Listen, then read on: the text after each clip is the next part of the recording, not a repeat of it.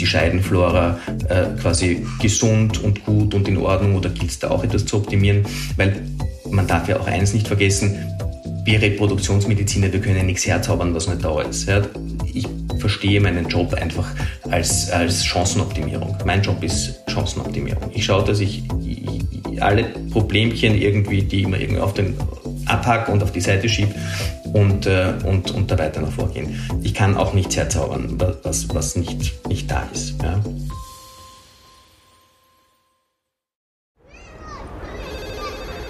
Miller, ich brauche ein Spielplatzdate. Sanji, ich bin sowas von ready. Spielplatzdate, der Mama-Podcast mit Camilla Franek und Sandra Pietras.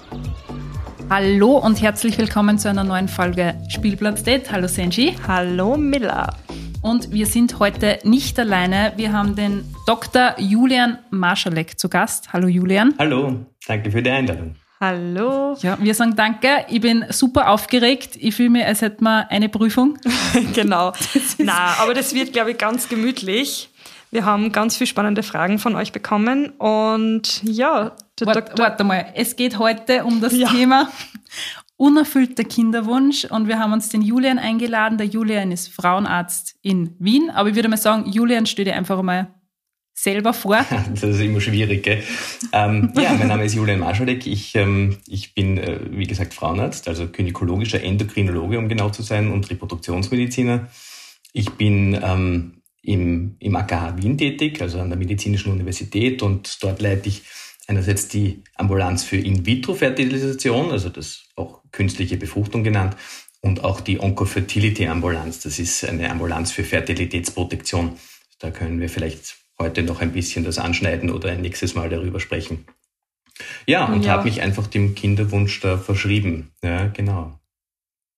Ja, das ist so spannend und ich sage gleich dazu, ich habe mich mit dem Thema noch überhaupt nicht auseinandergesetzt. Also, ja, keine Ahnung, ich sage jetzt einfach, bei Moritz hat es super schnell geklappt, aber wir haben im Freundeskreis sehr wohl Pärchen, wo ich ganz genau weiß, okay, da ist das doch nicht so easy. Und ich freue mich voll, dass die Folge heute zustande kommt und wir haben uns gedacht, wir stellen heute mal Basic-Fragen. Das sind für die eh alltägliche Fragen, aber einfach, dass man mal überhaupt in das Thema reinkommt. Und ich würde sagen, wir starten gleich mal mit der ersten Frage. Und das ist eine Definition von diesem Begriff unerfüllter Kinderwunsch. Also wann spricht man über einen unerfüllten Kinderwunsch oder ja? Genau, wann kann man sagen, hey, jetzt es, müssen wir was. Also oder, ganz, ja.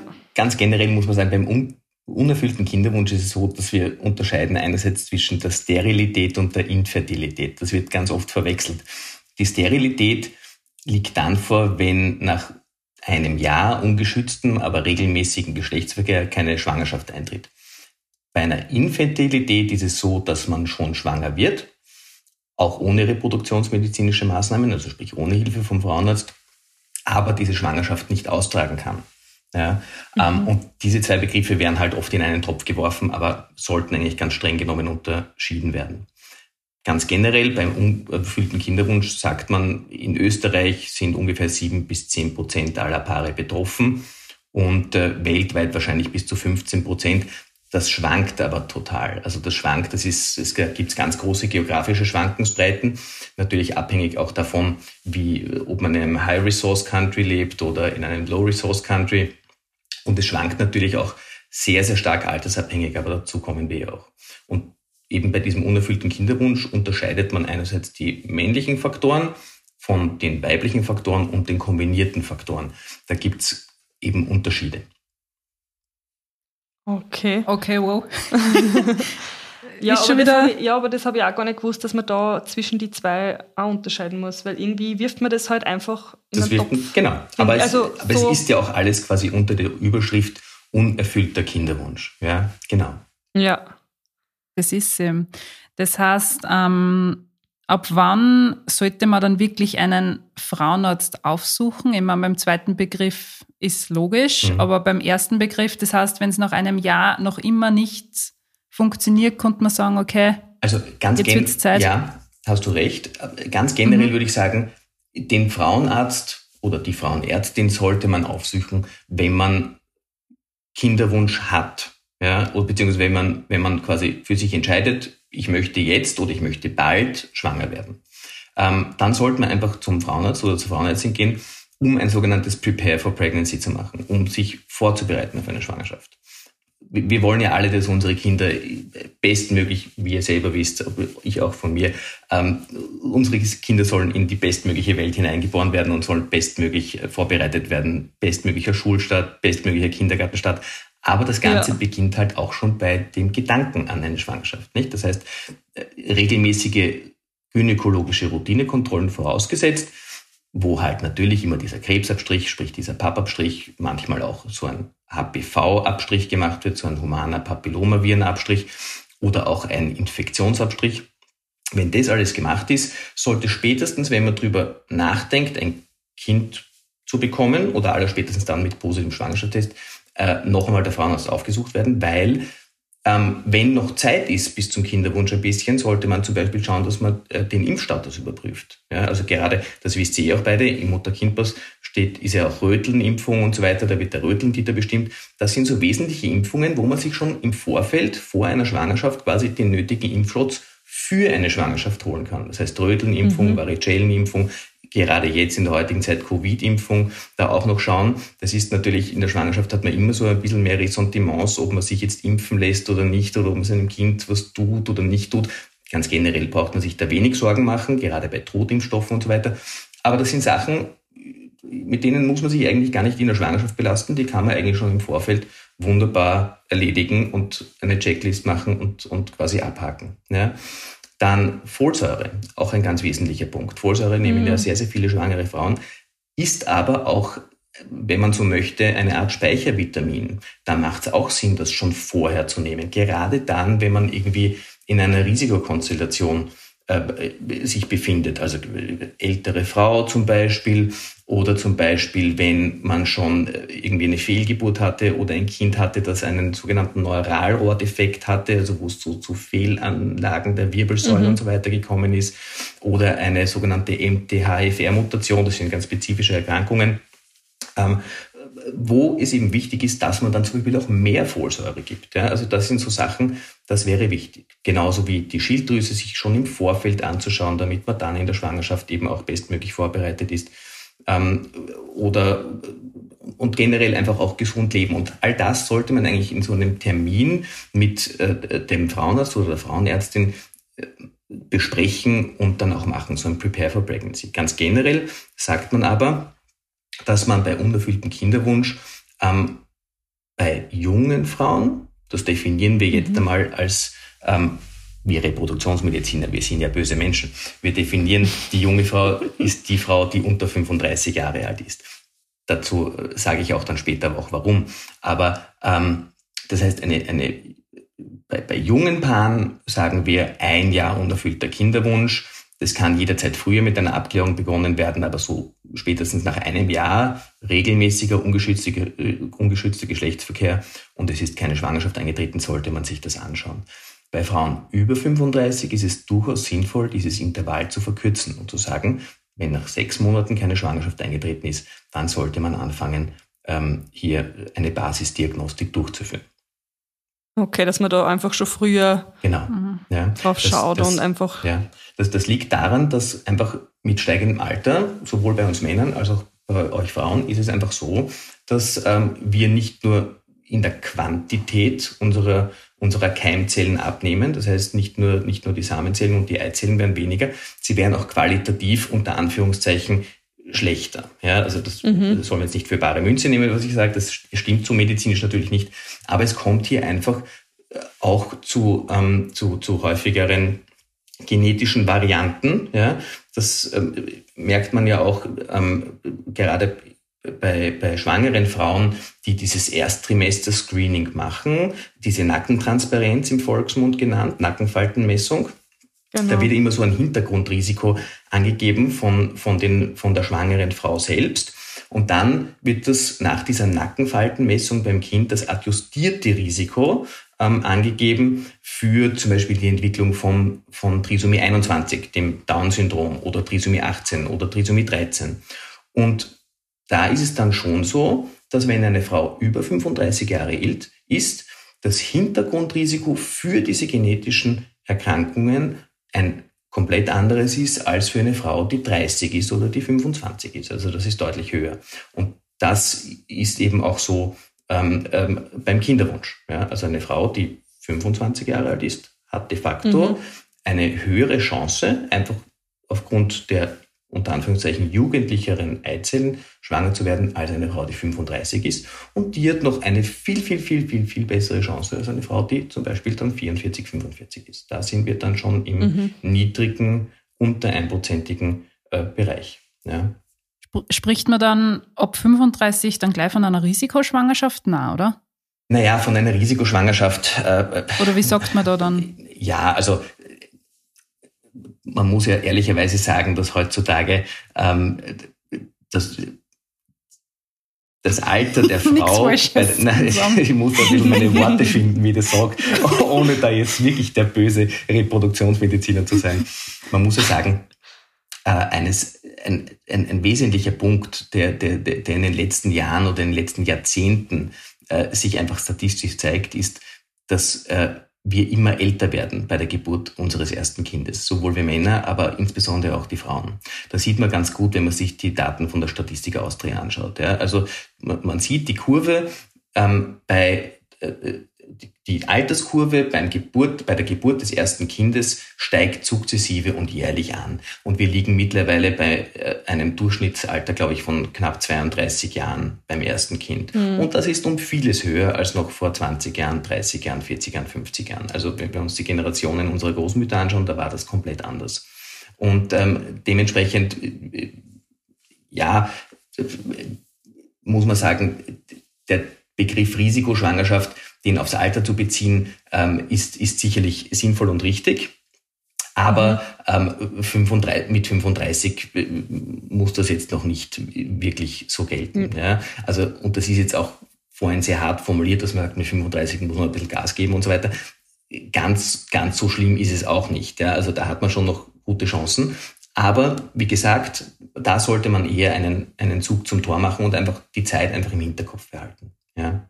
Mhm. Aber ich merke das halt auch, also weil du eben vorher gesagt hast, mit 25 ist das halt dann noch super, also einfach und ja, passiert, also funktioniert einfach besser.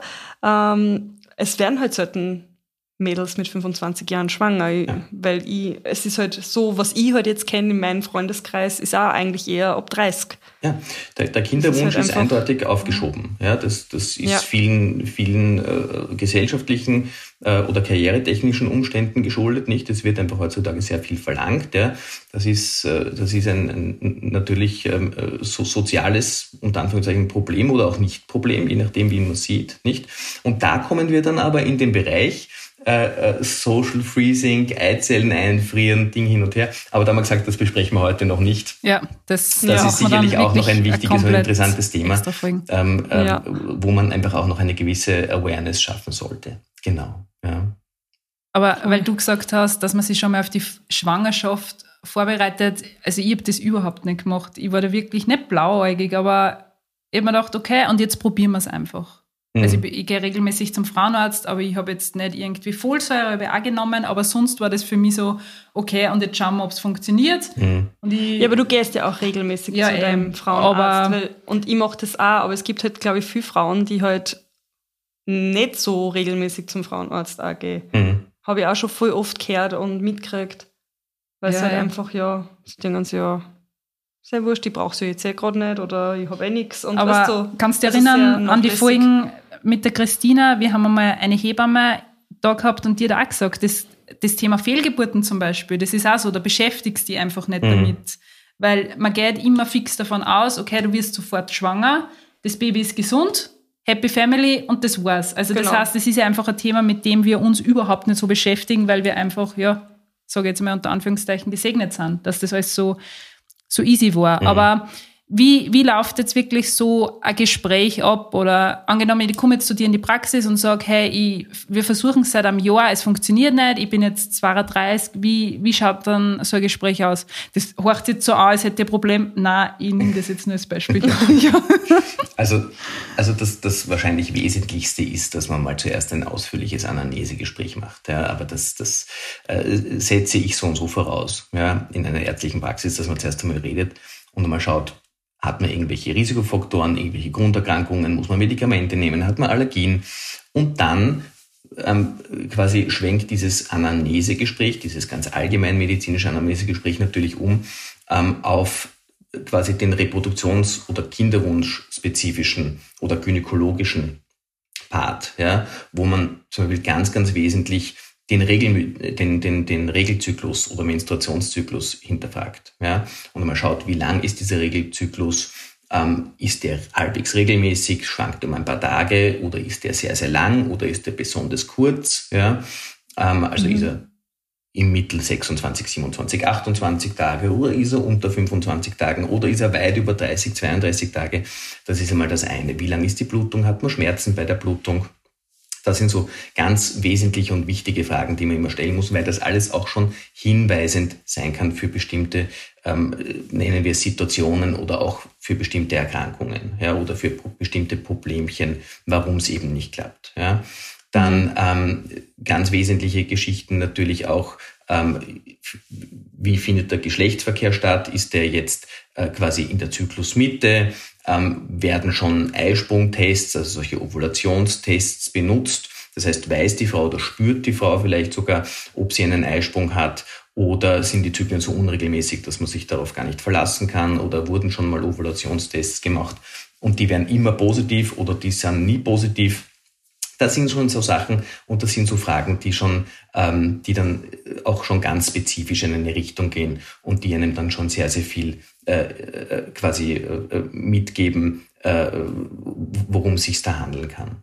Dann natürlich, ob der Partner schon Kinder hat, ähm, solche Geschichten, ist der Partner Raucher oder sind beide Raucher, haben ein Übergewicht ähm, äh, auf der weiblichen oder auf der männlichen Seite, das sind auch so wesentliche Geschichten. Ja. Dann ähm, ist natürlich die gynäkologische Untersuchung wichtig, also eigentlich genau das, was der Frauenarzt eh jedes Jahr mach, macht oder machen mhm. sollte. Also sprich, einen, eine Abstrichkontrolle. Der Abstrich soll halt relativ rezent sein. Das heißt, zumeist mache ich das in der Ordination äh, zusätzlich noch mit. Ähm, Krebsabstrich, unter Umständen HPV-Abstrich, ähm, auf jeden Fall auch einen Infektionsabstrich, um eben äh, da zu schauen, ist die Scheidenflora äh, quasi gesund und gut und in Ordnung oder gilt es da auch etwas zu optimieren? Weil man darf ja auch eins nicht vergessen, wir Reproduktionsmediziner, wir können nichts herzaubern, was nicht da ist. Ja, ich verstehe meinen Job einfach als, als Chancenoptimierung. Mein Job ist Chancenoptimierung. Ich schaue, dass ich mhm. alle Problemchen irgendwie, die immer irgendwie auf den abhack und auf die Seite schiebe und, äh, und, und da weiter nach vorgehen. Ich kann auch nichts herzaubern, was, was nicht, nicht da ist. Ja. Ja. Dann, kann's, dann ist natürlich zusätzlich zu dieser gynäkologischen Untersuchung auch eine Tastuntersuchung und vor allem auch ein Ultraschall, um irgendwie zu schauen, ähm, wie schaut denn die Gebärmutter aus? Ähm, ist die so konfiguriert, also ist die so gebaut, wie es oder schaut die so aus, wie es ausschauen soll? Oder haben wir da vielleicht irgendwie eine angeborene ähm, Fehlbildung der Gebärmutter oder eine, eine Herz, sehr herzförmige oder eine, eine septierte mit einer Trennwand dazwischen? Das sind alles Faktoren, die man sich eben anschauen sollte. Dann liegt vielleicht irgendwie, ähm, dann schaut man sich auch die Eierstöcke an, hat man da Zysten, hat man keine Zysten, hat man viele Eibläschen, hat man wenig Eibläschen. Und dann korreliert man das Ganze natürlich auch mit dem Zyklus, also in der Zyklusphase, wo die Frau ist. Das heißt, ähm, wenn irgendwie die Zeit vorhanden ist und wenn das Ganze möglich ist, dann ist es natürlich auch immer gut, ähm, eine, eine Patientin oder eine, eine Frau mit Kinderwunsch in den jeweiligen Zyklusphasen einmal zu sehen. Also einmal quasi direkt okay. mit oder nach der Regelblutung, um zu schauen, blutet die Schleimhaut schön ab, hat man da eh keinen Polypen in der Gebärmutter-Schleimhaut ähm, irgendwo sitzen. Da kann man das ganz gut beurteilen meistens. Dann, ähm, wie schauen die Eibläschen aus oder die Eierstöcke mit den Eibläschen? Darin hat man da quasi eine unter Anführungszeichen normale oder altersentsprechende Anzahl. Ähm, dann schaut man sich das einmal an in der Zyklusmitte Da sollte die Gebärmutterschleimhaut schön aufgebaut sein, ähm, also sprich quasi wirklich hoch durch den Einfluss von dem Östrogen. Da sollte auch ein Eibläschen sein, das man sieht.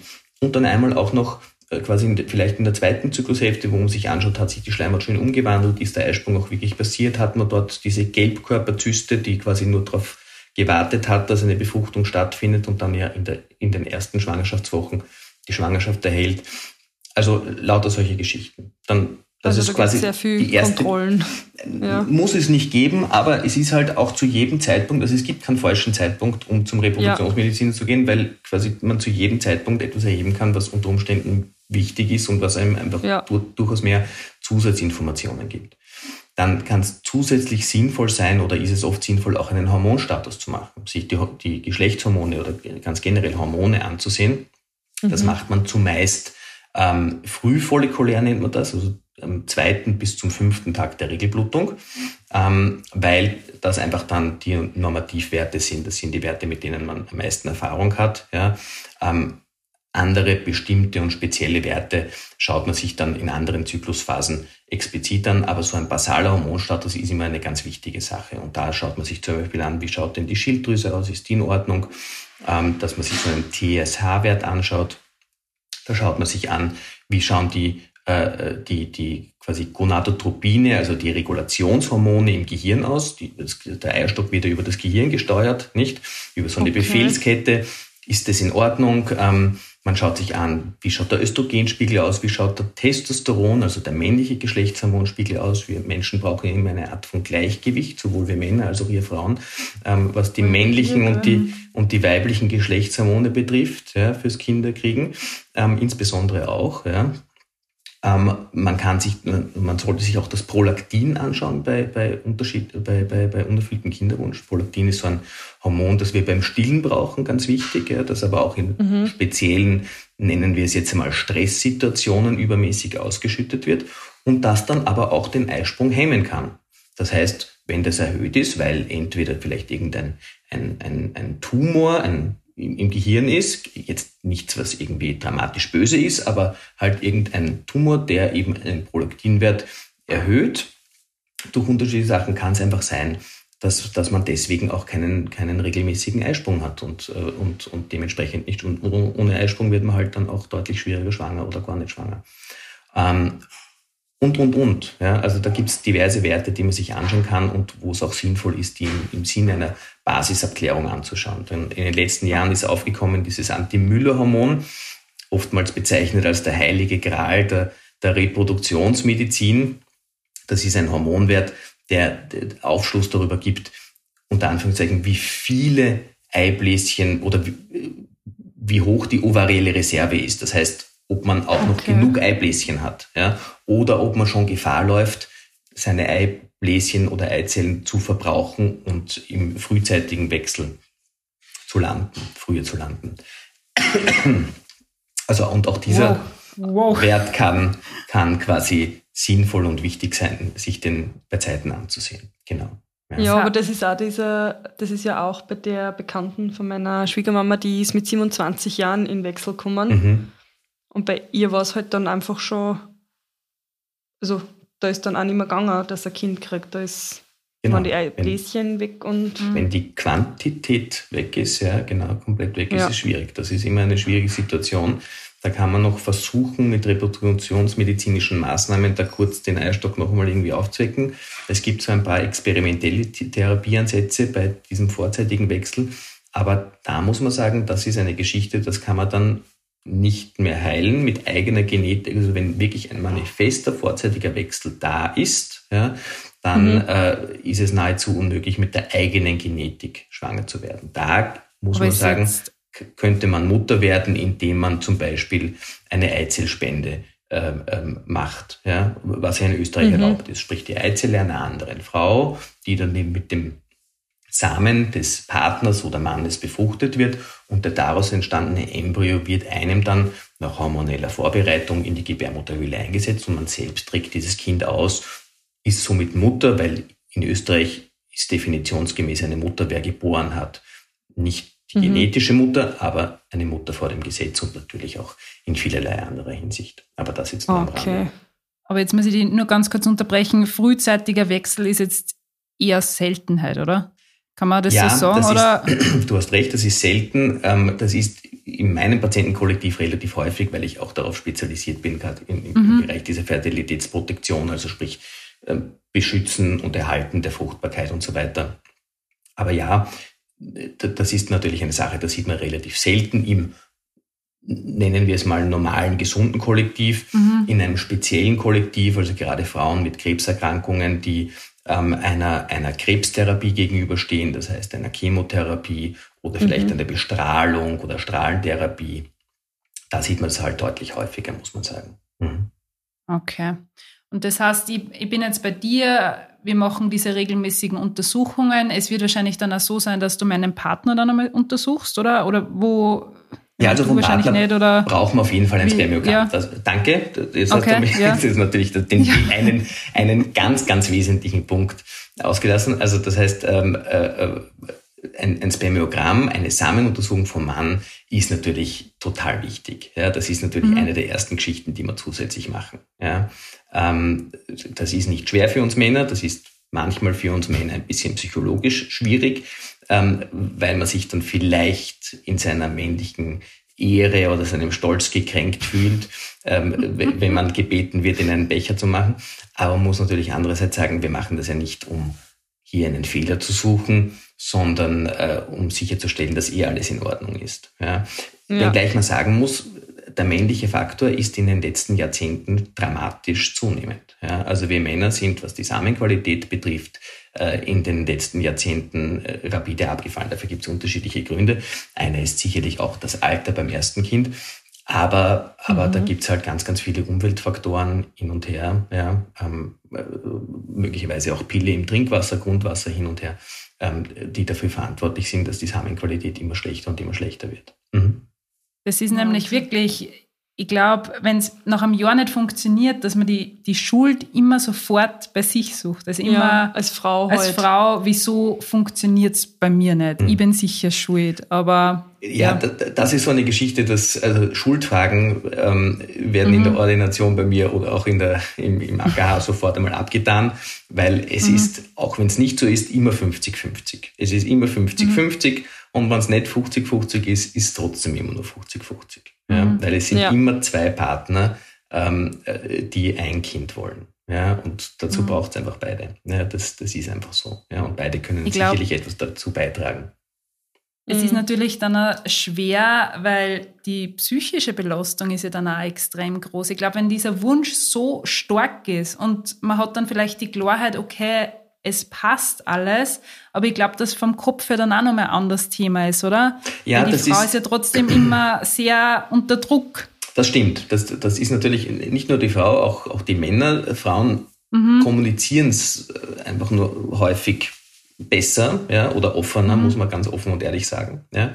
Ähm, ich biete auch ganz, ganz vielen Frauen ähm, äh, eine psychologische Unterstützung an, die jetzt nicht durch mich erfolgt, dafür bin ich nicht Professionalist genug, aber die durch explizit ausgewiesene Kinderwunsch Psychologinnen und Psychologen ähm, erfolgen kann. Das ist eine wichtige Sache. Oft hilft aber auch schon quasi das Gehen zum Reproduktionsmediziner. Ja, also da sage ich auch oft ganz, ganz offen und ehrlich, geben Sie mir den Rucksack. Ich weiß, Sie haben einen Rucksack, die haben schon eine Vorgeschichte, geben Sie das her, ich nehme das schon. Ja, ähm, ja. und, und das hilft auch oft schon, ja, dass man einfach sagt, okay, ich gebe jetzt diese ganzen Probleme, die ich jetzt hatte, dieses ganze Jahr, diesen ganzen Stress, den ich gemacht habe, die gebe ich jetzt da dem lieben Herr Doktor oder der lieben Frau Doktor und dann ist gut. Ja, und jetzt machen ja, wir halt weil das ist ja trotzdem auch so ein Stressfaktor, der halt einfach mhm. auch immer da ist dann. Ja, sicher. Du glaubst bei jedem Zyklus, okay, und jetzt muss es klappen und dann am Ende wieder, ja super, jetzt ist es wieder nicht.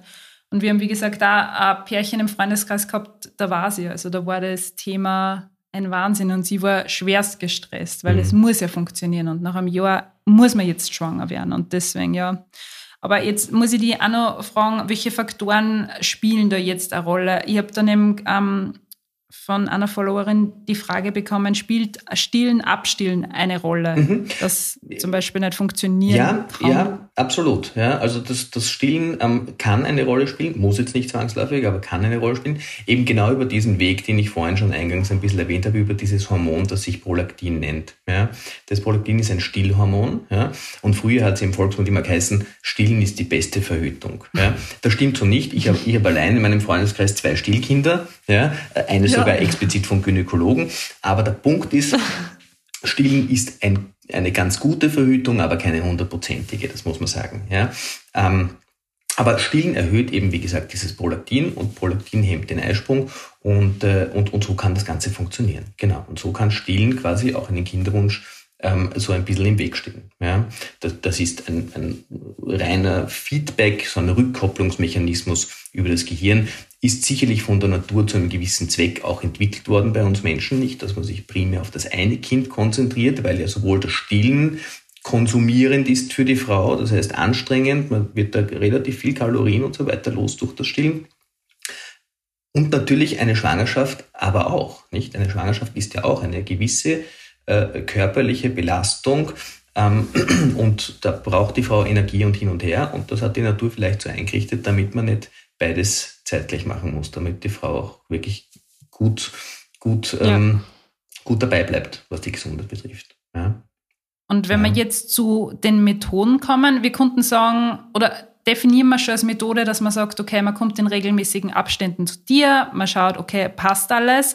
Aber wenn du jetzt also, merkst, okay, wie gehst du dann weiter vor? Also wenn du auch merkst, da passt was ja, nicht. Zuerst müssen wir mal schauen, warum es ja. denn nicht klappt. Also zuerst erheben wir diese Basisbefunde mhm. und dann kommen wir meistens eh ähm, zu den häufigen Ursachen. Das steht schon ganz gut im House of God. Wenn man es draußen galoppiert hört in unseren Breitengraden, ist es meistens ein Pferd und selten ein Zebra. Das heißt, meistens sind es die häufigen Diagnosen, die wir sehen. Das ist gerade, also das ist einerseits der männliche Faktor, ja, das ist eine häufige Diagnose das ist jetzt eine männliche Subfertilität, muss man sagen, zumeist. Also so, dass der Samen nicht optimal ist, aber durchaus ein Samen ist, mit dem man auch schwanger werden kann. Da gibt's aber auch Unterstützungsmethoden. Also da ist es auch durchaus so, dass man zum Beispiel eine Sameneinbringung machen kann, ja, auch in einem natürlichen Zyklus, ohne irgendwelche Stimulationen oder so, dass man quasi den Samen vom Mann bekommt, ähm, den Samen quasi wäscht, die guten Samen ins Töpfchen, die schlechten ins Kröpfchen haut, den Samen noch ein bisschen pimpt okay. mit solchen Nährlösungen und dann in zeitliche und örtliche Nahebeziehung zum Eisprung bringt. Relativ kompliziert ausgedrückt soll das heißen, man nimmt einen dünnen Katheter, führt den, ähnlich wie bei einem Krebsabstrich, über den Gebärmutterhals in die Gebärmutterhöhle der Frau ein. Das tut nicht weh, das ist nicht schlimm und injiziert den Samen quasi in die Gebärmutterhöhle. Ähm, um den Zeitpunkt des Eisprungs herum. Ja? Und mhm. äh, das hilft dann auch schon ganz gut. Das nennt man Insemination oder intrauterine Insemination und ist ein ganz, da findet die Befruchtung natürlich statt. Es ist zwar eine reproduktionsmedizinische Methode, aber das ist äh, quasi immer noch relativ natürlich, ähm, äh, ähm, zwar unromantisch, aber halt äh, dafür ja. unterstützt und dafür sind da schon ähm, relativ viele Faktoren ähm, die störend sein könnten, beseitigt. Ähm, bei den weiblichen Faktoren muss man sagen, Entschuldigung, muss mal kurz husten.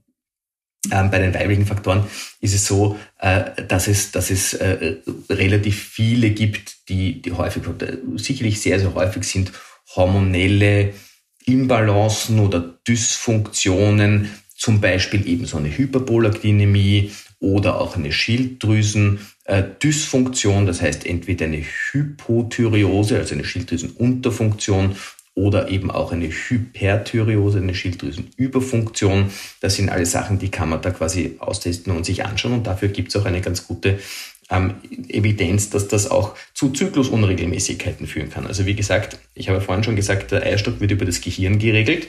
Da gibt es dieses mhm. übergeordnete Hirnzentrum, den Hypothalamus der zur Hirnanhangdrüse quasi Befehlshormone schickt und die Hirnanhangdrüse schickt dann zum Eierstock wiederum Befehlshormone und so entsteht dann so ein Rückkopplungsmechanismus. Und diese Autobahnen, die eben von diesen übergeordneten Gehirnzentren benutzt werden, sind die gleichen Autobahnen, die zum Beispiel auch die Schilddrüse verwendet. Ja, also auch bei der Schilddrüse erfolgt die Regulation ähm, über diese Schilddrüsenfunktion. Die Schilddrüse ist ja ganz wesentlich für uns Menschen. Das ist, wenn ihr so wollt, das Standgas bei uns ähm, über diese Hirnzentren. Das heißt, das übergeordnete Hirnzentrum schickt der Hypophyse und die Hypophyse schickt der Schilddrüse ähm, quasi die, die Befehlshormone, schickt man mehr Schilddrüsenhormone ins Blut oder schickt man weniger ins Blut. Und da gibt es einfach Überschneidungen ja, zwischen den Auto, also zwischen den Autos, die auf der Autobahn für das eine und für das andere fahren. Und, ähm, und da kann es eben äh, durch diese Überschneidungen zu Zyklusunregelmäßigkeiten kommen, zu einem ausgebliebenen Eisprung kommen und so weiter und so fort. Ja. Und das sind, das sind wesentliche Geschichten. Das heißt, und das sind Sachen, die sind ganz, ganz einfach mit einem Hormonstatus abzuklären und sich anzuschauen. Mhm.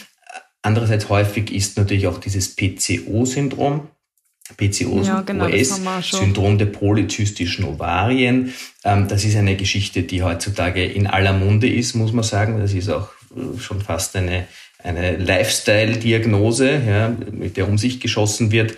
Ähm, Gott sei Dank okay. haben die. Ich habe ja? ich hab, hab diese Diagnose auch bekommen. Ich kann mich nur erinnern, dass mein Frauenarzt damals zu mir gesagt hat, ja, ich habe dieses PCO-Syndrom, das heißt, mhm. ich habe zu viele männliche Hormone. Ja. Ja, und er hat, ich meine, ich habe mir das dann durchgelesen auf Wikipedia, ich meine, da war eine Kugelstoßerin, eine Behaarte. Also so habe ich mich jetzt nicht mhm. eingeschätzt, aber er hat gesagt, dass bei mir echt sehr, sehr schwer wird und im Endeffekt mhm. nichts. Also, also ja. man muss sagen, dieses PCO-Syndrom, ähm, der, der, der, wie sage ich das jetzt am besten?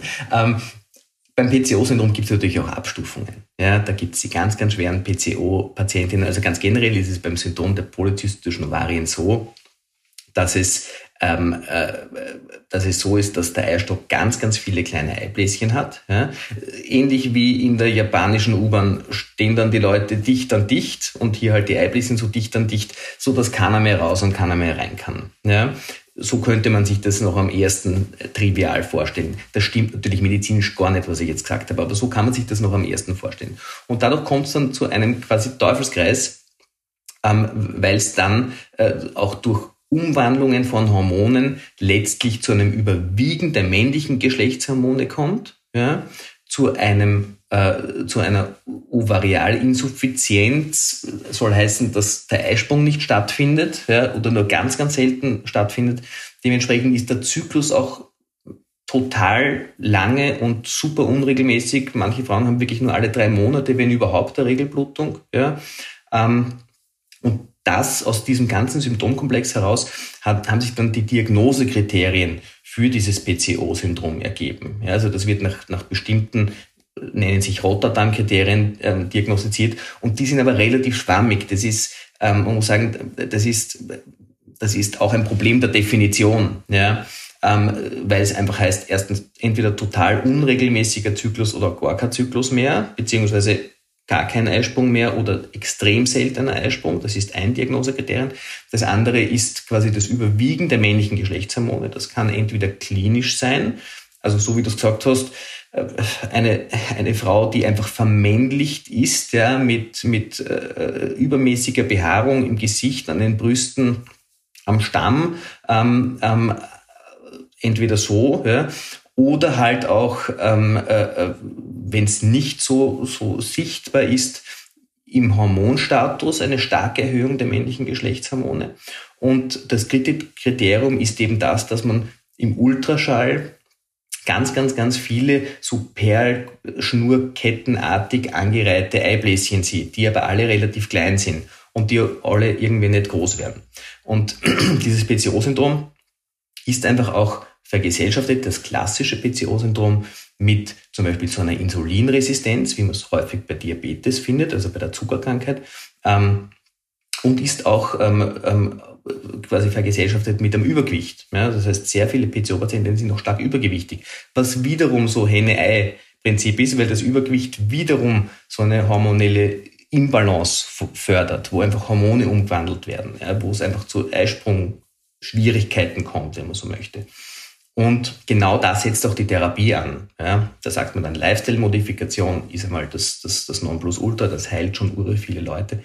Ähm, und letztlich für den Kinderwunsch muss, muss man sagen, ist das PCO-Syndrom, ich möchte jetzt nicht einfach sagen, weil es gibt natürlich mhm. einfach und einfach, aber das Ziel der Therapie beim PCO-Syndrom neben der Lebensstilmodifikation ähm, im Bereich der Reproduktionsmedizin ist, einen Eisprung auszulösen.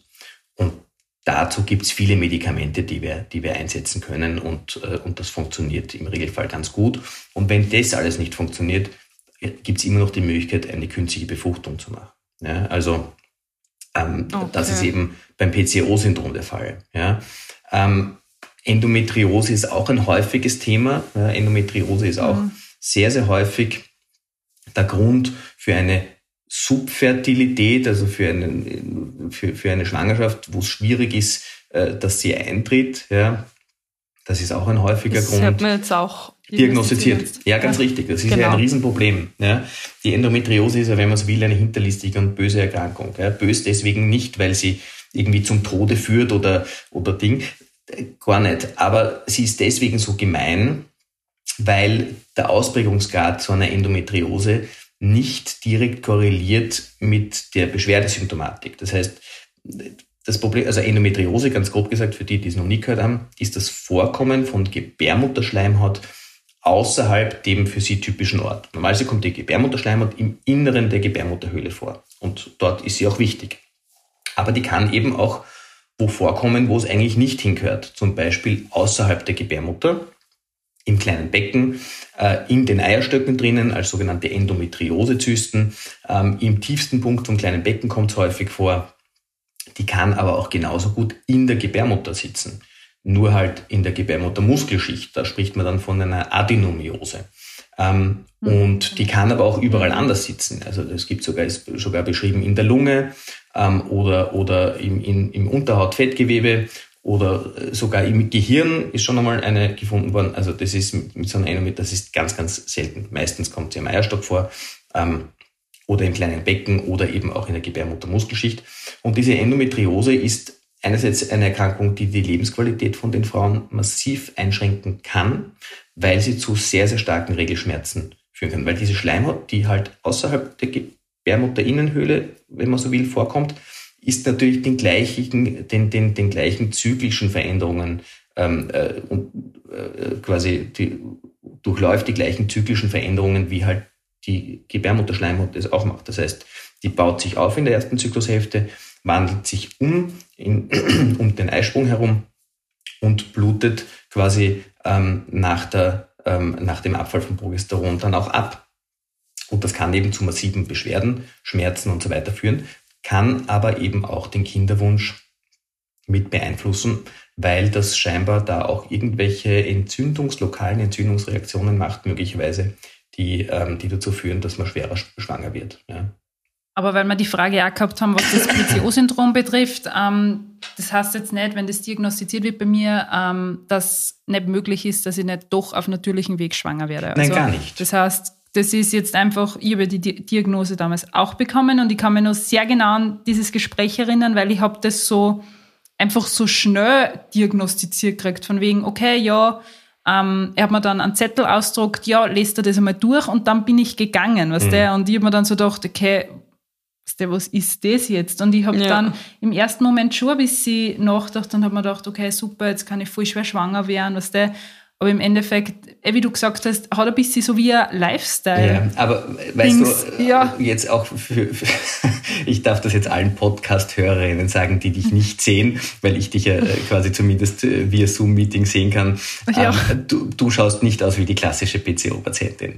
Also. drum, ich, drum, ich habe mir es nicht gar gedacht, aber ja.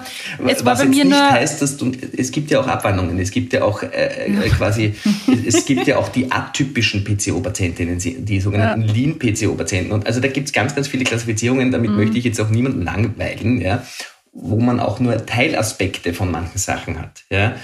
Mhm. Aber wie gesagt, du schaust jetzt nicht aus wie die klassische PCO-Patientin. Ja? Ich danke dir. Alles, ich danke dir. Ja, das soll dir als Kompliment Jetzt habe ich vergessen, was ich dir fragen wollte. Jetzt werde ich fast ein bisschen ruhig. Äh, natürlicher Zyklus.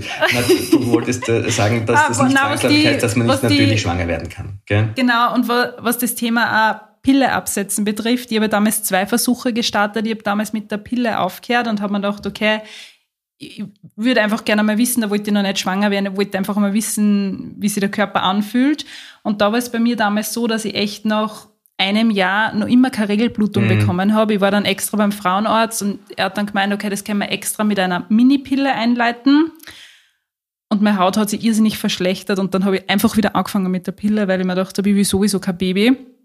Und beim zweiten Versuch, komischerweise, hat dann alles funktioniert. Also da war ich vielleicht dann auch ein bisschen gechillter. Ich habe das letzte Mal gesagt, dass ich angefangen habe mit Frauenmanteltee und Mönchspfeffer. Das ist ja auch ein bisschen so mhm, das umstritten. Ist gut, ja? Nein, gar ja, nicht. Das, aber ist, das sind wunderbare das, Geschichten, ja, die ja, sicherlich auch ihren Stellenwert haben. Verschreibe ich auch immer wieder. Ja, also gerade. ja. Ich glaube halt einfach, dass der Körper dann auch ein bisschen Zeit braucht, bis das alles wieder eingependelt ist. Und ich glaube, dass es so wichtig ist, dass man sich von vielen Diagnosen gar nicht so stressen lässt oder was wie man. Dass manchmal einfach viel Nein. zu schnell die Diagnosen ja, getroffen ja, werden oder einfach so raus. das oder man muss halt auch sagen, ähm, es muss ja nicht alles was Schlechtes heißen. Ja, also mhm. das PCO-Syndrom muss ja nicht nur zwangsläufig irgendwas Schlechtes sein. Nicht? Also das hat ja auch durchaus seine Vorzüge. Diese Frauen haben eine unfassbar tolle Eizellreserve. Ja die brauchen sich wahrscheinlich im Laufe äh, ihres Lebens wenig Sorgen darüber machen, dass sie in den vorzeitigen Wechsel kommen werden. Ja? Oder dass sie mit, äh, weiß nicht, 38 wenig Eizellen haben. Also auch, auch, das, auch ein PCO-Syndrom hat äh, in manchen Lebenslagen äh, Vorteile. Ja? Mhm. Okay, das heißt, ja, ist schon mal positiv. Ja. Für die Fragen, was wir gekriegt haben, die was sehr gestresst waren zu dem Thema. Ja. Aber das heißt, weil ich vorher gefragt habe, welche Methoden gibt es, da haben wir das einmal mit Samen einführen, dann da, da müssen wir Ganze noch die Diagnosen fertig machen. Oh. Gibt, Entschuldigung, ja. Ich bin gleich fertig mit Diagnosen. Ähm, Endometriose haben wir, wir haben PCO, wir haben hormonelle Funktionsstörungen, wir haben die Männer drin. Ähm, dann gibt es natürlich noch diverse äh, Fehlbildungen von Gebärmutter, Eileitern, Ding hin und her.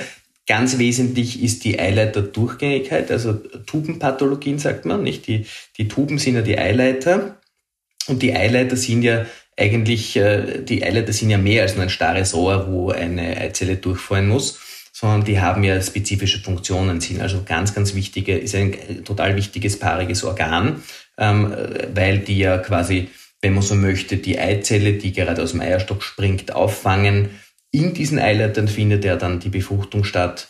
Dann wird quasi im Eileiter dieser Embryo weiter transportiert. Das ist ja eigentlich weniger ein Eileiter als ein Embryoleiter dann, ja, im Zuge einer Schwangerschaft. Dann wird der Embryo in den ersten Tagen der Entwicklung über den Eileiter in die Gebärmutterhülle eingebracht und dort erfolgt dann die Implantation.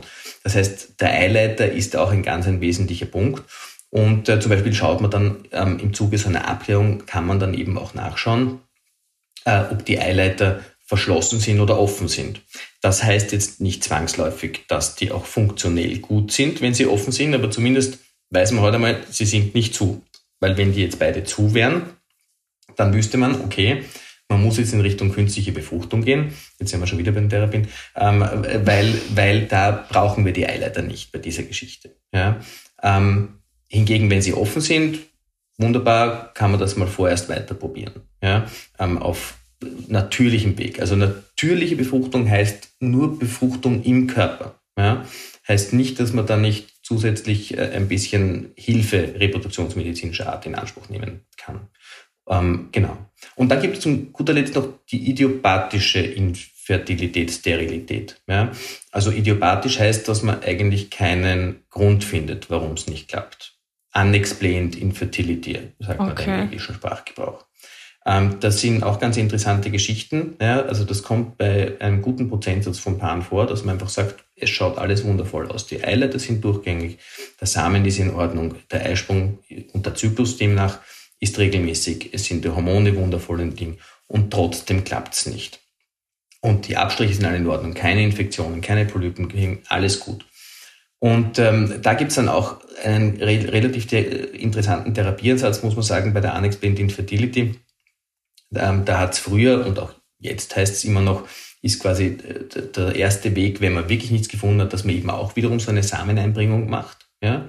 Ähm, aber man kann auch dann irgendwann mal schwenken in Richtung künstliche Befruchtung, weil es da einen ganz interessanten äh, Studienpunkt gibt von einem Herrn Professor Vatredo, ähm, der sich das angeschaut hat, ähm, wie die Eileiter bei diesen unexplained infertility Paaren oder Frauen ähm, ausschauen.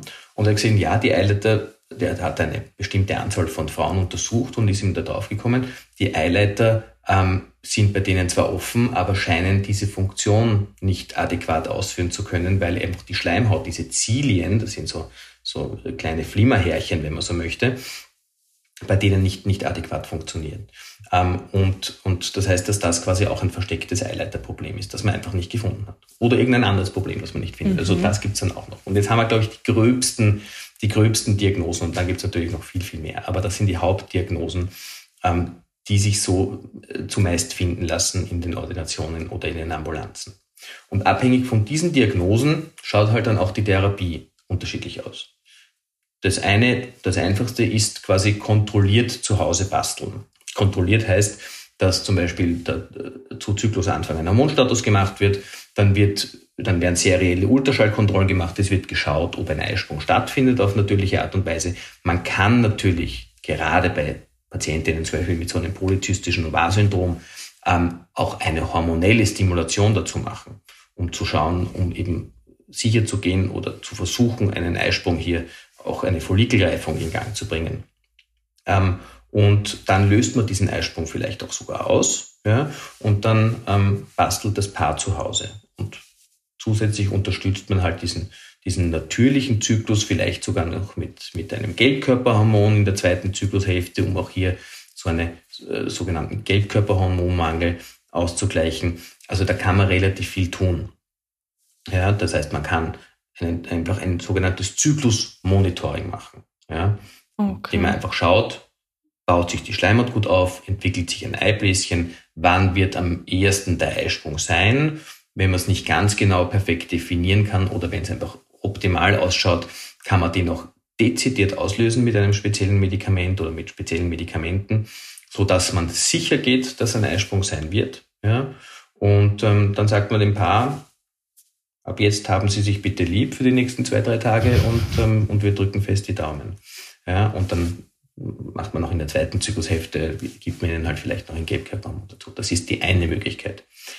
Naja, und äh, neben diesem quasi natürlichen Zyklusmonitoring kann man natürlich auch ähm, zusätzlich Stimulationsmedikamente geben. Das sind einerseits Medikamente, die man äh, in den ersten paar Zyklustagen nimmt, entweder schluckt oder da gibt es dann auch noch andere Medikamente, die man, äh, die man sich in, ins Unterhautfettgewebe injiziert. Das klingt jetzt furchtbar schlimm, ist es aber de facto nicht. Da kriegt man eine Einschulung, das sind ganz, ganz äh, wutzi-wutzi kleine Nadeln, ähnlich wie bei solchen Insulinspritzen von, von Zuckerkranken, mhm.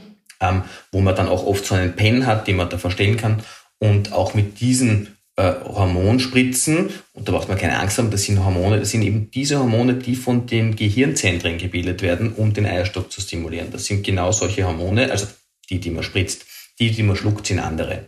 Ähm, und genau durch diese Medikamente schaut man eben, dass sich äh, ein Eibläschen, vielleicht ein zweites Eibläschen, mehr als zwei selten in Österreich. Ja, das ist äh, Österreich nicht, nicht, nicht so ganz gute Sitte. Ja, ähm, ähm, äh, entwickelt, ähm, damit man hier auch quasi die Chancen optimiert und erhöht. Was da nur extrem wichtig ist, ist, das sind keine Medikamente, die man, also gerade diese Hormone zum Schlucken, ja, ähm, sind keine Hormone, äh, die man ohne ärztliche Aufsicht zu Hause ähm, nehmen sollte. Ja, also das gehört streng kontrolliert, weil das sind genau diese Hormone und das sind genau diese Stimulationsmedikamente, die eben zu diesen höhergradigen Mehrlingsschwangerschaften führen. Ja, also wenn wir schon jemals in der Zeitung, in den Nachrichten ja. gelesen haben von Vierlingen, Fünflingen, Sechslingen, die sind dadurch entstanden. Die sind in den seltensten Fällen durch eine echte künstliche Befruchtung entstanden, weil ähm,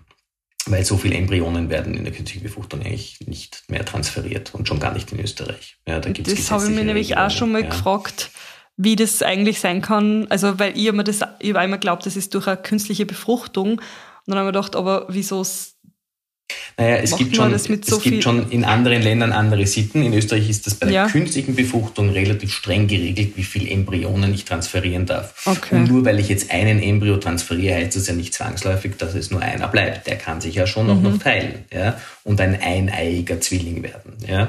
Ähm, aber und, und die Wahrscheinlichkeit ist im Zuge einer künstlichen Befruchtung durch manche Maßnahmen sogar noch ein bisschen erhöht. Ja.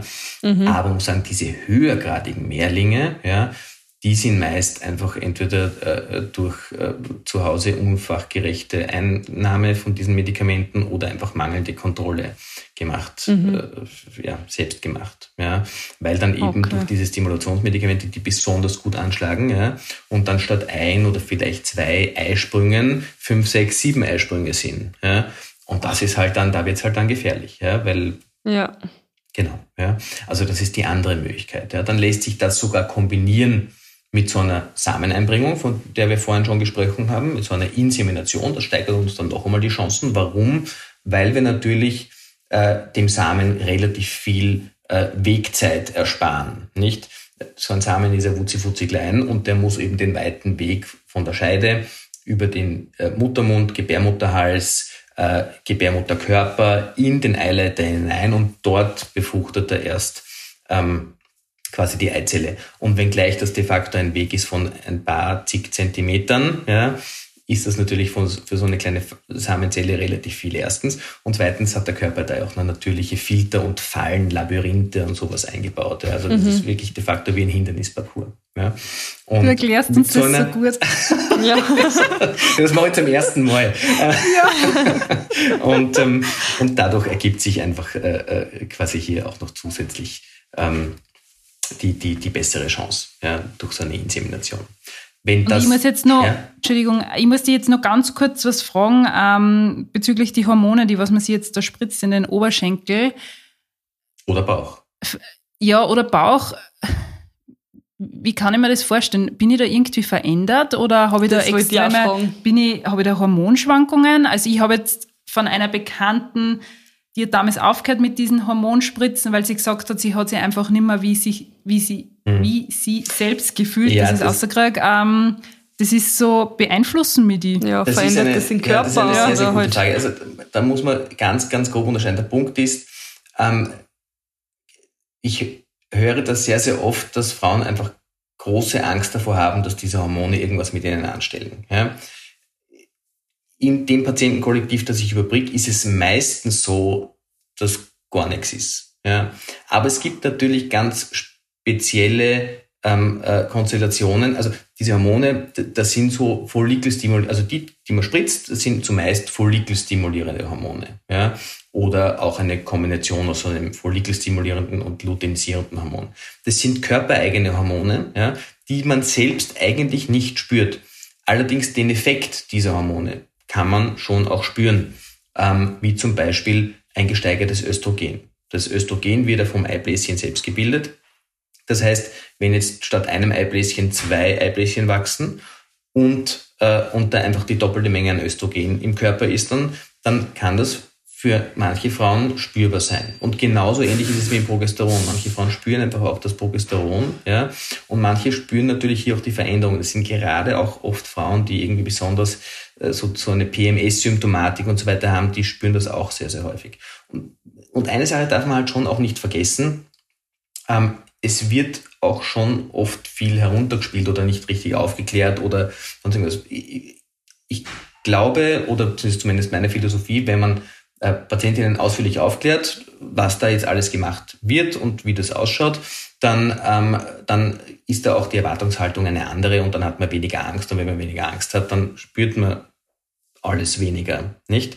Das kennen wir eh von uns, nicht? Wenn man irgendwie, wenn man zu uns sagt, bitte äh, äh, hör ja nicht auf deinen Bauch, weil du könntest, du hast jetzt irgendwas gegessen, du könntest jetzt gleich Bauchweh bekommen, dann ist das eine klassische Geschichte, dass wir dann den ganzen Abend da sitzen und unseren Bauch hineinhören und uns überlegen, kriegen wir jetzt Bauchweh, oder haben wir jetzt Bauchweh, oder haben wir nicht Bauchweh, nicht?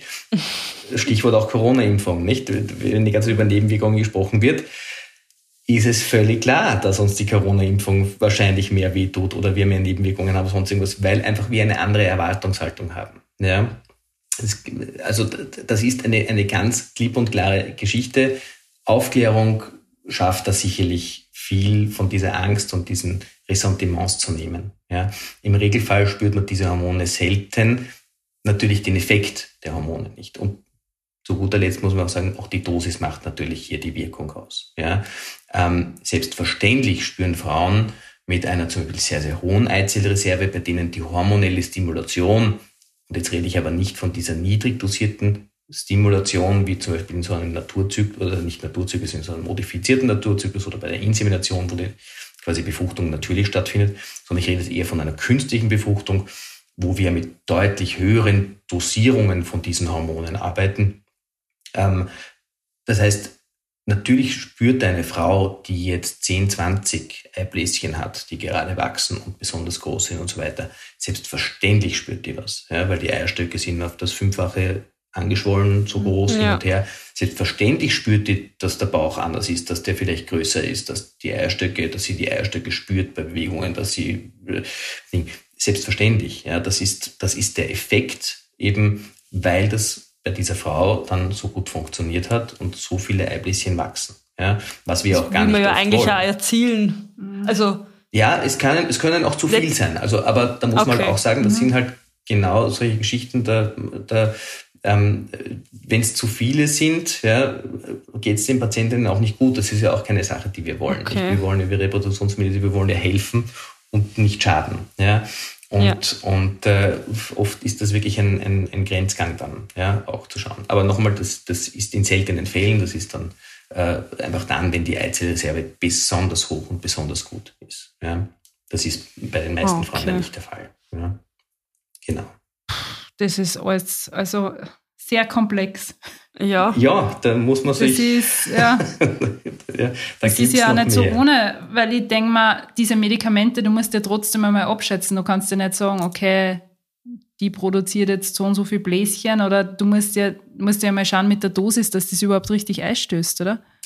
Ja, das ganz richtig. Ja also nächste, der Punkt ist, ja, es, ist es, ja gibt, es, gibt, natürlich Kochrezepte, ja, aber ich bin gynäkologischer Endokrinologe, ich habe es anders gelernt. Wir versuchen natürlich für jede Frau die optimale Dosis zu finden. Ähm, gelingt uns auch nicht oft beim ersten Mal. Ja, mhm. aber, ähm, aber, aber der Punkt ist natürlich, ähm, du hast völlig recht, ähm, äh, man muss schauen, dass man da irgendwie versucht, auch die richtige Dosis zu finden. Ja, mhm. genau. Mhm. Ja, das ist, ich, jetzt, ich, ich komme da immer auf die Schilddrüse, weil wir haben da damals eben eine Diätologin bei uns gehabt und da haben wir auch über die Schilddrüse gesprochen und diese auch so, dass du wirklich das richtige, die richtige Dosis findest, wenn du jetzt angenommen, keine Ahnung, Unter- oder Überfunktion hast, dass die perfekt eingestellt ist. Das ist so ein schmaler Grad weil die im Körper so viel regelt, weißt du, man, das muss ja zu 100 Prozent passen. Ja, Keine Ahnung, ist mir jetzt nicht gerade, ja, ja. ja, drum. Also das ist die zweite Geschichte. Und dann gibt es natürlich noch okay. jedwede Methoden von der künstlichen Befruchtung selbst. Ja, künstliche Befruchtung ist im Endeffekt all das, ja, dass man eben wieder mit solchen Spritzen arbeitet. Ja, da sind es nur mehrere Spritzen. Ja, da werden mehrere Spritzen gegeben. Ähm, da wird einerseits, also da gibt es unterschiedliche Protokolle, aber das quasi die, die, die, die, der Hauptweg, wie so eine künstliche Befruchtung funktioniert, ist, es wird einem einerseits ein Stimulationsmedikament injiziert, beziehungsweise es wird einem nicht injiziert, das injiziert man sich selber, das kann man selber machen, eben auch wieder mit so einem Pen, dass eben Eibläschen wachsen. Dann kommen ab einer bestimmten Zeit, meistens so nach fünf, sechs, sieben Tagen, kommt noch ein zweites Medikament auf jeden Fall dazu, wenn nicht schon ein zweites dabei ist, um, ähm, um den Eisprung, um einen vorzeitigen Eisprung zu verhindern, weil der Eisprung wird ja ausgelöst auch durch so ein Rückkopplungssystem. Wenn wir uns an die Autobahnen erinnern, von denen ich vorhin erzählt habe, da ist es dann so, dass mit steigenden Östrogenwerten sich dieses luteinisierende Hormon dann irgendwann einmal äh, wie, wie so ein Ping auftaucht und sagt, jetzt habe ich meinen Peak. Und dann schnalzt das in die Höhe und wird ausgeschüttet, dieses luteinisierende Hormon. Und das sorgt dafür, dass der Eisprung ausgelöst wird. Und nachdem aber die Gehirnzentren nicht wissen, dass wir gerade eine künstliche Befruchtung machen, ja, und viele kleine Eibläschen so viel Östrogen produzieren, wie zum Beispiel ein großes Eibläschen, glaubt halt der Körper vielleicht schon oder könnte der Körper schon nach fünf, sechs, sieben Tagen glauben, ah, super, es ist genug Östrogen da, ich löse jetzt einen Eisprung aus. Und drum gehört genau dieser Mechanismus hier geblockt. Also dieses Telefonat, diese Autobahn gehört, gehört gesperrt. Ja? Und die mhm. sperrt man eben mit so einem, mit so einem Blockademedikament, das eben der Körper nicht vorzeitig einen Eisprung auslöst. Damit wachsen diese Eibläschen weiter. Ähm, und wenn die alle eine gewisse Größe erreicht haben, ähm, dann ähm, macht man sich einen Termin aus, wo man quasi einen kleinen operativen Eingriff macht, ja, wo man so eine Follikelpunktion macht So eine Follikelpunktion, das läuft meistens so ab, dass das, ähm, dass das in einer Pseudoanalgesie, also so einem Dämmerschlaf ist oder auch in einer ganz kurzen Vollnarkose. Manche Patientinnen wollen auch gar nichts haben, nur ein kleines Schmerzmittel und wollen das alles mitkriegen und zuschauen und Ding hin und her. Ähm, und dann wird Ultraschall gezielt über die Scheide, also wird ein Ultraschall gemacht von, über die Scheide und dann wird mit einer dünnen Nadel über die Scheide, durch die Scheide in den Eierstock hineingepikst und dort diese Eibläschenflüssigkeit abgesaugt. Und dann hofft man, dass okay. in jedem dieser Röhrdeln, die man da quasi ähm, von die, also diese Flüssigkeit wird in so kleinen Eprouvetten gesammelt und dann wird in, diesen, in dieser Flüssigkeit nachgeschaut, ob da auch wirklich eine Eizelle drin ist. Und dann hofft man halt, dass in jedem von diesen Eibläschen auch wirklich eine Eizelle drinnen ist, die reif ist. Ähm, und, ähm, und, äh, und, und dann gibt es zwei Möglichkeiten. Ähm, das eine ist, dass man eine sogenannte In-vitro-Fertilisation macht. Da ahmt man so ein bisschen die Naturmacht. Man, man, man, man, man nimmt quasi vom präparierten Samen des Mannes, wenn man so möchte, einen Tropfen und gibt den zur Eizelle dazu. Und dann ist es so, wie es die Natur vorgesehen hat. Der stärkste Samen befruchtet hoffentlich die Eizelle selbst. Es gibt aber auch noch eine andere Methode, die sogenannte ICSI-Methode. Das ICSI steht für äh, intrazytoplasmatische Spermieninjektion, wo heißt im Endeffekt nichts anderes, als dass quasi äh, die, äh, der, der Embryologe, die Embryologin, die MTA, wer auch immer da sitzt, am Mikroskop, also sprich die Expertin, die äh, hier arbeitet mit diesen, mit diesen Keimzellen, sich den stärksten Samen aussucht und den aktiv in die Eizelle hinein injiziert. Das sind meistens die Bilder, die man irgendwie aus dem Internet, Fernsehen kennt, wenn man IVF eingibt. Und, ähm, und damit äh, quasi eine Befruchtung aktiv herbeiführt. Ja? Ähm, diese zwei Methoden mhm. gibt's. Und dann kommen diese ähm, befruchteten Eizellen, wenn man so möchte, sprich, das sind schon Embryonen in einen Brutschrank. Und dann wird eben nachgeschaut, ob sich die auch gut weiterentwickeln. Und dann wird halt ein, zwei Tage, drei Tage, vier Tage, fünf Tage, in seltenen Fällen auch noch sechs Tage zugewartet, wie sich diese Embryonen da entwickeln. Und dann kann irgendwo zwischen Tag zwei und Tag sechs so ein Embryotransfer erfolgen. Da wird dann ein Embryo, vielleicht zwei Embryonen, mehr als drei sind in Österreich eh nicht erlaubt, ähm, und die auch nur nach vielen, vielen äh, Fehlversuchen bei älteren Paaren und so weiter, ähm, also zumeist ein, hin und wieder mal zwei Embryonen, werden dann in einen dünnen Katheter aufgesogen und die werden dann ähnlich wie bei einer Insemination Ultraschall gesteuert in die Gebärmutterhöhle zurücktransferiert. Da muss man dann nicht mehr unter Narkose sein, das tut dann immer weh. Das äh, okay. quasi, genau. Und dann ist man de facto schwanger und dann muss man halt nur schauen, dass man schwanger bleibt. Aber das ist dann meistens Schicksal, Karma, Kismet, woran man auch immer glaubt. Ja. ja. Genau. Und das unterstützt man dann natürlich auch noch hormonell. Also noch gar nicht eingesetzt wird, sondern im Brut, ist das im Brutkasten? Nein, also ein Reagenzdings, oder? So ein Re oder? Wie man sieht wo, im wo, Internet. Wo, wo, wo, das hinkommt, meinst du dann? Na, das wo das so vorher bleibt, bevor. Bitte? Ja, genau. Einfach Petrischale. Genau, das, genau, das ist in so einer Art Petrischale, genau. Ja, also okay. Nennen wir halt jetzt so, ja, in einem kleinen Glasschälchen, genau, in so eigentlich vielen kleinen Glasschälchen. Und dann kommt es hin. Da gibt es auch ganz, ganz viele unterschiedliche Methoden, wie man das macht, ob man das quasi nur in Brutschrank hat oder in bestimmten Timelapse-Geräten, wo in einem bestimmten zeitlichen Intervall ein Foto gemacht wird von dem und dann hat man ein Video letztlich, dass man sich dann anschauen kann, ob sich die auch adäquat und symmetrisch teilen und entwickeln. Also da gibt's ganz viel, aber wie gesagt, da kommt ja. man dann vom Hundertsten ins Tausendste, das ist ja, ein, ein High-End-Field. Ja. Da gibt's dann auch die Möglichkeiten, dass man genetische Untersuchungen in speziellen Situationen mhm. macht von Dingen hin. Also da gibt's sehr viel. Ich glaube, das ist ein eigenes Thema. So viele spannende Infos haben wir jetzt bekommen und wir werden die Folge jetzt beenden und machen noch einen zweiten Teil. Das heißt, ihr schaltet nächsten Mittwoch wieder ein und dann geht's weiter mit Dr. Marschalek, Miller und mir. Tschüss. Tschüss, Baba. Dieser Podcast wurde produziert von WePoddit.